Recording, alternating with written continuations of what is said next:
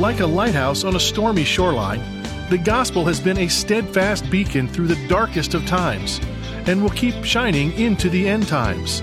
Today on Turning Point, Dr. David Jeremiah continues the series, Where Do We Go From Here? with ideas for proclaiming the gospel during this time. With the conclusion of his message, The Final Prophecy, The Triumph of the Gospel, here's David.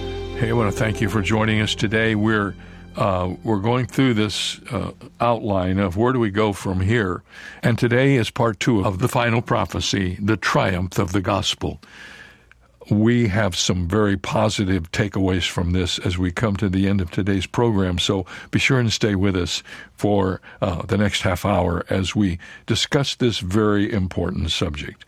Uh, tomorrow we're going to talk about globalism and international prophecy. What is that? How does that affect us? Well, we're trying to figure out where we go from here. And uh, we're going to do that as we go through this series together. You can get a copy of the book, which is the resource of the month. It is a book called Where Do We Go From Here? How Tomorrow's Prophecies Foreshadow Today's Problems. And uh, this book is available for a gift of any size to Turning Point. And uh, when you send your gift, just simply ask for the book. You must ask for the book and we'll send it to you. You will have all the material that we're going to be discussing for these next two or three weeks, and you'll have it in writing, and you'll be able to refer to it and go back and refer to it in the future. That's the value of putting something in print.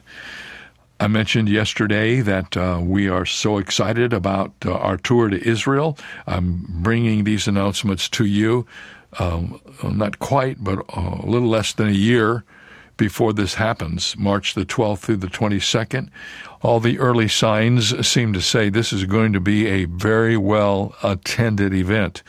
We just did this recently with Alaska, where uh, we only had 900 um, places available to us, and we had to tell people that all the spaces are gone and uh, we'll hold you on a waiting list, but that's pretty hard news.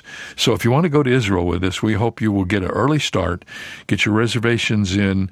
Uh, we know that this is going to be a great time to see uh, where Jesus walked and to visit all of the special sites in the Holy Land.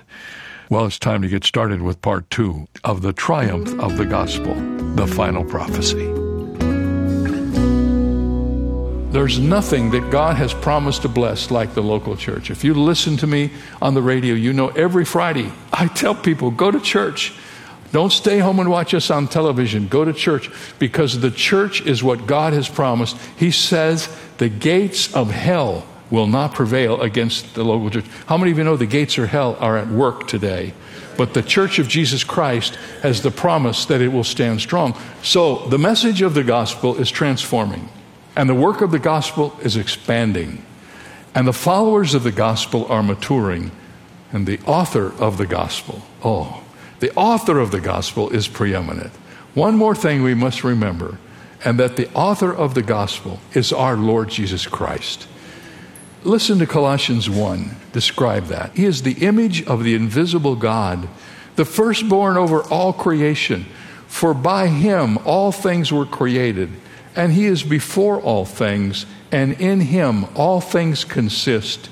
And he is the head of the body, the church, who is the beginning, the firstborn from the dead, that in all things he might have the preeminence. Richard Chin is the national director of the Australian Fellowship of Evangelical Students. He has a profound ministry with young people on multiple continents. But it always wasn't that way. Back in the early part of July in 1983, Chin was a student whose Christian experience was barely existent. One day while attending a conference, he heard the speaker ask one question. Here was the question Is Jesus number one in your life. He knew he was a good number two or three, but he was not number one.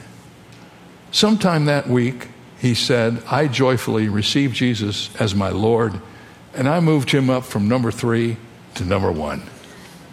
And he began to study his Bible, and he was drawn to the book of Colossians. And he was so infected by this book, he memorized the book and he was amazed at the triumphant picture of Christ found in its pages.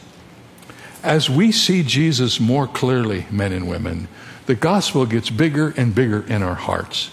His death becomes more wonderful. His resurrection becomes more astonishing. Sin becomes more disgusting, and the devil seems more evil. The restoring work of the Spirit gets mightier. The global extent of the gospel becomes more important. And the connection between everything in the Bible becomes clearer. Our yearning for eternity becomes greater, and the love of God becomes more delightful in our lives. When you put Jesus number one, everything else starts to get in its right place. Jesus is preeminent in everything, wrote Chin. He rules everything in this creation, and He rules everything in the age to come. The question that changed Richard Chin's life is profoundly important now. Is Jesus truly preeminent in your life? Is He number one? If He's a good two or three, there will be nothing victorious about your experience. Someone said a long time ago only in the Christian life does surrender bring victory. So surrender your life to Christ. Make sure He's number one. That's going to be more important as we move through these days that are in front of us. And then the theme of the gospel is energizing. Another triumphal note in Colossians sounds like a blast from the trumpet. Here it is. Colossians 1:27, Christ in you, the hope of glory. What a slogan, what a motto taken together, this is the triumph of the gospel, and you can make it your own. Christ in me, the hope of glory. The moment we put Christ as our Savior, He comes through His Spirit to live and reign within us. And one day we're going to see Him face to face. One day soon, we'll literally walk and talk with Him as the disciples did long ago. We will share His glory and have a part in His inheritance, reigning with Him over the new heavens and the new earth. The New Living Translation says it this way And this is the secret Christ lives in you. This gives you assurance of sharing his glory. So, what does this mean, and where do we go from here? What do we take away from this that we can unpack in our lives every day? If the gospel is the preeminent, triumphant message, if it triumphs over everything else, if there's no problem that we face in our culture today that is not overwhelmed by the gospel of Jesus Christ, and we believe that's true, and the Bible says it's true, so what do we do now? How do we respond to that as followers of Christ? Well, first of all, let me suggest that we preach the gospel with our lips. We must keep preaching Christ. We must keep holding the cross up. Colossians 1:28 and 29 says, him we preach, warning every man, teaching every man in all wisdom, that we may present every man perfect in Christ Jesus. To this end I labor, said Paul, striving according to his working, which works in me mightily. I don't know if you know this, but Paul was a Renaissance man in many respects. There wasn't anything that Paul couldn't do. He was a great student, he was a writer, he was a theologian. He's the one that basically started all the churches that you read about in the New Testament. He wrote uh, 12 or 13 of the letters in the New Testament scripture. He was very, very gifted in many areas. But I know this if you ask Paul, Paul, what do you do for a living? He would say, I preach. I'm a preacher. And if you go through his writings, you can pick that up. In 1 Corinthians 1:23, he said, "We preach Christ crucified." In 1 Corinthians 9:16, if I preach the gospel, I have nothing to boast of.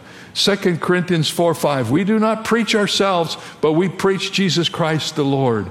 Philippians 1:18, what then? Only that in every way, whether in pretense or in truth, Christ is preached, and in this I rejoice. Well, you say, Dr. Jeremiah, that's great for you because you're a preacher. Not everybody is called to be a vocational preacher. Did you know that? But everybody's called to be a preacher. We are all called to preach or tell the good news of the gospel. Naomi Reed interviewed an Asian Christian named Risham who told her, I have Parkinson's disease. I can't walk anywhere. I'm mostly in my bed. I can't leave this room. I can't go to church. I can't visit people. And it's such a change for me. She said, I spent my whole adult life sharing the gospel. Back then, I walked through 72 districts of Nepal preaching the gospel. And we started a Bible correspondence course. In total, we had 700,000 students. I was put in jail three times for my faith and I was tortured. But I can't walk anymore. I can't get out of bed. And the challenge for me today is in reading Colossians 1 28 and 29. And here's what that says Him we preach, warning every man, teaching every man in all wisdom, that we may present every man perfect in Christ Jesus. To this end I labor, said Paul, striving according to his working, which works in me mightily. Rasham continued, I want to be like Paul. I know that he used all of his energy to share the gospel, and I want to do that too. I don't have any energy in my body anymore, but I still have energy in my heart and in my mind. So even now, people can ring me on my phone and they ask me about Jesus, and I tell them. I am still taking calls from our Bible correspondence students. I'm still using all my energy, even when I'm lying on my bed. All the energy that Christ has given me, I've given it back to Him to advance the cause of Christ. Isn't that the way it should be? So basically, a story like that takes all of our excuses away. There's a way that everyone listening to this message, wherever you may be, we all can have a part in preaching the gospel we can do what God has equipped us to do. He's given us all these various wonderful gifts. Whatever it is that God has equipped you to do that helps move the gospel forward, that's what it means to preach the gospel. So preach the gospel with your lips. Here's the second one picture the gospel with your life. In verses 6 and 7 of chapter 2 in Colossians, we read, As you therefore have received Christ Jesus the Lord, walk in him rooted and built up in him and established in the faith as you have been taught, abounding in it with thanksgiving. Paul said, Okay, you're all Christians. Now, live like Christians, walk like Christians. Don't just be Christians in name, be Christians all the way through to the bone. Be Christians in all that you do. Oh, how we need that today. One of the great rips on Christianity is that so many people who claim to be Christians don't live any differently than the people in the world. And we don't have to be a bunch of weirdos and cranks and all the kind of things that people think that we are. But there should be a qualitative difference in our lives if Jesus Christ is who we say he is. Walk is a term that is often used to describe the Christian life. The word is in the present tense and it means continually walking. Someone once told me that the hardest thing about being a Christian is that it's so daily. Isn't that the truth? It's so daily. Every day you got to get up and do it over again. But here's the good news it's daily, but the eternal Spirit of God lives within your heart. And He enables you to do what you couldn't do. We preach the gospel with our lips, but we picture the gospel with our lives. People need to see Jesus Christ in us. Charles Spurgeon called this adorning the gospel dressing up the gospel. Here's what he wrote What is appropriate to the gospel? Well, holiness suits the gospel. Adorn the gospel with a holy life. How pure, how clean, how sweet, how heavenly the gospel is. Hang then the jewels of holiness around your neck and place them as rings on your hands. The gospel is also to be adorned with mercifulness it is all mercy. It is all love. There is no love like it. God so loved the world. Well, then, adorn the gospel with the suitable jewels of mercifulness and kindness to other people. He went on to say the gospel is also the gospel of happiness. It is called the glorious gospel of the blessed God. A more correct translation would be the happy God. Well, then, adorn the gospel by being happy. How many of you know some Christians just look so sad. The Bible says if Christ is in our heart and we have the joy of the Holy Spirit, what's in our heart needs to get translated to our faces. That doesn't mean we walk around all giddy all the time. But when Christians are walking with the Lord, as Paul has instructed us here in Colossians, there's a quality difference in how we live. We are to walk in the Lord as we have received Him. We're to preach the gospel with our lips and picture the gospel with our life and practice the gospel with our love. He says in verse 14 of chapter 3 in Colossians, But above all these things, put on love, which is the bond of perfection. We have this triumphant gospel, but those who share it must be clothed in love and carry in their hearts a genuine burden for their neighbors as much as they do for their enemies. Colossians 4 5 says, Walk in wisdom toward those who are outside, redeeming the time. You know, one of the things it says about Jesus was that he was filled with grace and truth. And it seems to me, as you look out at the Christian world today, we have a lot of people who are on either side of it, and not as many people who have joined the two together. Jesus said we're to be filled with truth and love. And especially for those of us who are Christians, there are many other instructions for us. But I want to end with a strange little verse at the end of the book. We're to love and we're never to stop loving. Here it is, Colossians 4:17. Paul said, "Say to Archippus, take heed to the ministry which you have received in the Lord, that you may fulfill it." Now that sounds like an extraneous verse, and what's that in there for? Who in the world is Archippus? I never heard of him. Well, first of all, Archippus was the son of Philemon. I know that. Paul called him a fellow soldier, so he had to be a Christian worker of some sort. But that's all we know. We don't know very much about him. But Paul cared enough about this man that he sent this instruction to him in the letter that he wrote to the Colossians. And here was the instruction Make sure that by the end of your life, you have come to the end of your list. Do everything that you were assigned to do. What a word that is today. We believe Archippus lived his life that way, but Paul encouraged him. I don't want to get off on this. This is one of my pet peeves. That so many of God's people have bought in to the idea that at a certain time in life, usually about 65, you check out and vegetate for the rest of the time you're on this earth. I hope you're not among that. I've already proven to you that I'm not, and I don't intend to be. But listen to me. There's so much that needs to be done. And I'll be one to tell you there's a lot of things that I used to do that I can't do, but a lot of things that I can do better because I've learned how to do them over time.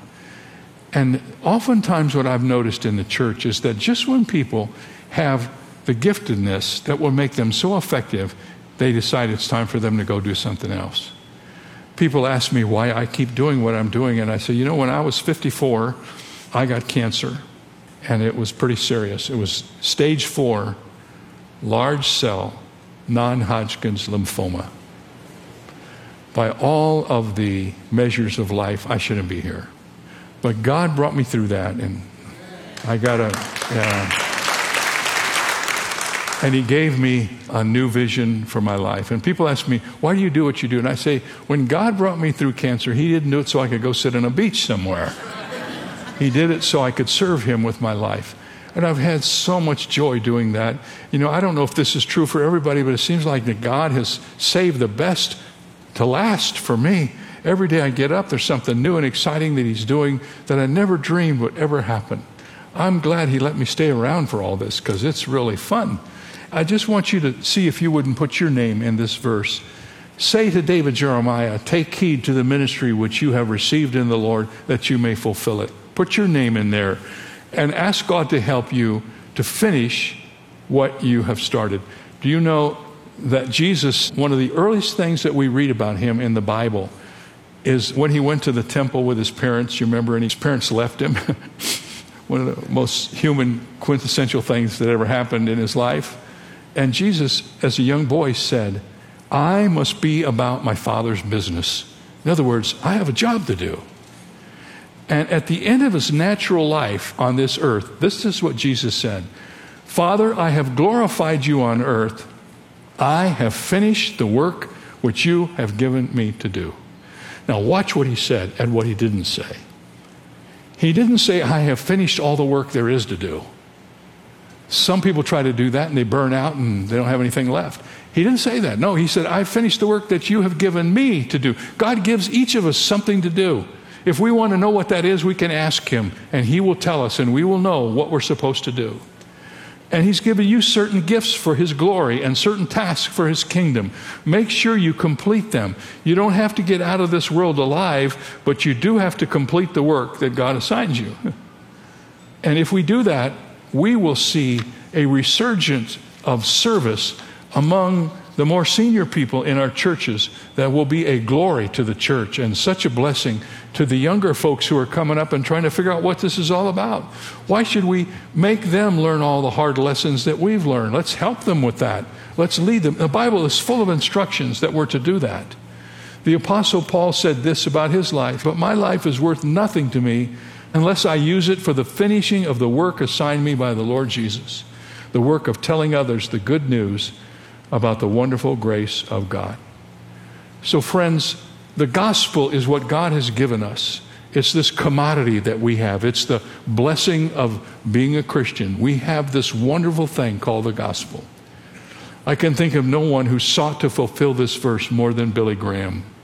He's still preaching, and his iconic voice touches my heart and inspires me to be a better preacher. He held more than 400 crusades in his life in more than 185 countries. His final crusade was in New York City in 2005. And this is what he said I have one message that Jesus Christ came, He died on a cross, He rose again, and He asked us to repent of our sins and receive Him by faith as Lord and Savior. And if we do, we have forgiveness of all our sin. He said that in the first message that He ever preached, and He said it in the last one that He ever preached. He delivered his final sermon in a television broadcast on his 95th birthday. This is what he said Our country is in a great need of a spiritual awakening. There have been times that I have wept as I have gone from city to city, and I've seen how far our people have wandered from God. Of all the things that I've seen and heard, there is only one message that can change people's lives and hearts. I want to tell people about the meaning of the cross, the cross of Christ. He loves you, He's willing to forgive you of all of your sins. What a testimony to somebody who's coming along after. To see a man who started preaching the gospel, he just got stronger and stronger, and he preached the gospel no matter what country he was in, no matter what situation he was in, it was always the gospel.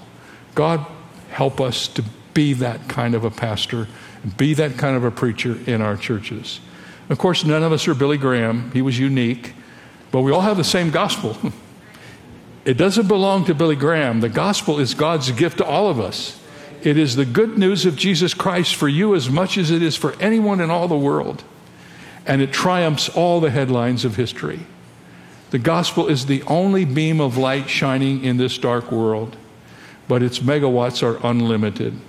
The gospel can brighten any life, dispel every shadow. We are not beaten down people. We're not on the ropes. We are not an endangered species as Christians. We are not a people worried about where we go from here. We know where we're going because of the gospel. We know Him who has prepared the way because of the gospel. We are more than conquerors through our Lord Jesus Christ because of the gospel, the triumph of the gospel. And I hope you've discovered it for yourself. Whatever you're facing, the gospel because it's Jesus Christ is your victory. Wherever you're going, He is your guide. However you're feeling, He's your sole and solid hope. Whatever you're worried about by the falling fragments of our collapsing planet, you can look up to heaven and see Him who came down to earth for you.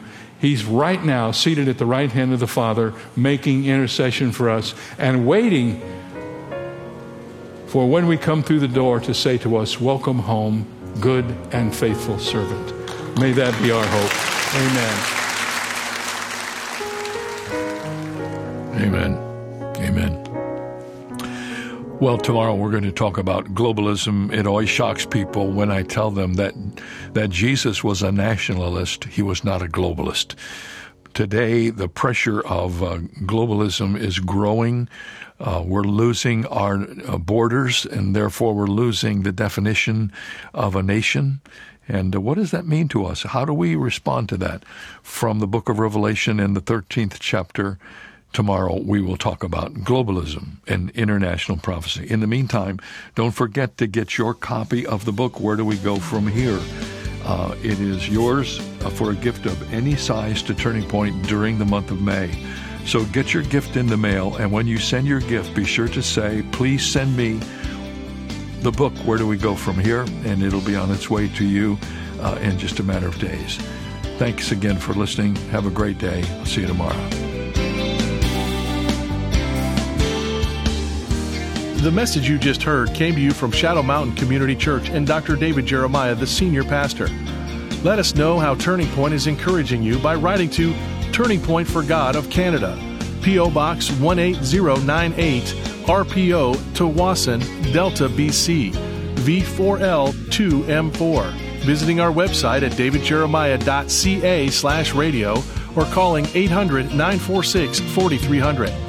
Ask for your copy of David's book, Where Do We Go From Here? Plus the bonus resource, Warning Signs of the End Times. They're yours for a gift of any amount. You can also view more than 1,200 of Dr. Jeremiah's sermons on any screen, anytime you like, on our Turning Point Plus streaming service for a monthly gift of any amount. Visit turningpointplus.org for details. This is David Michael Jeremiah. Join us tomorrow as we continue Where Do We Go From Here on Turning Point with Dr. David Jeremiah.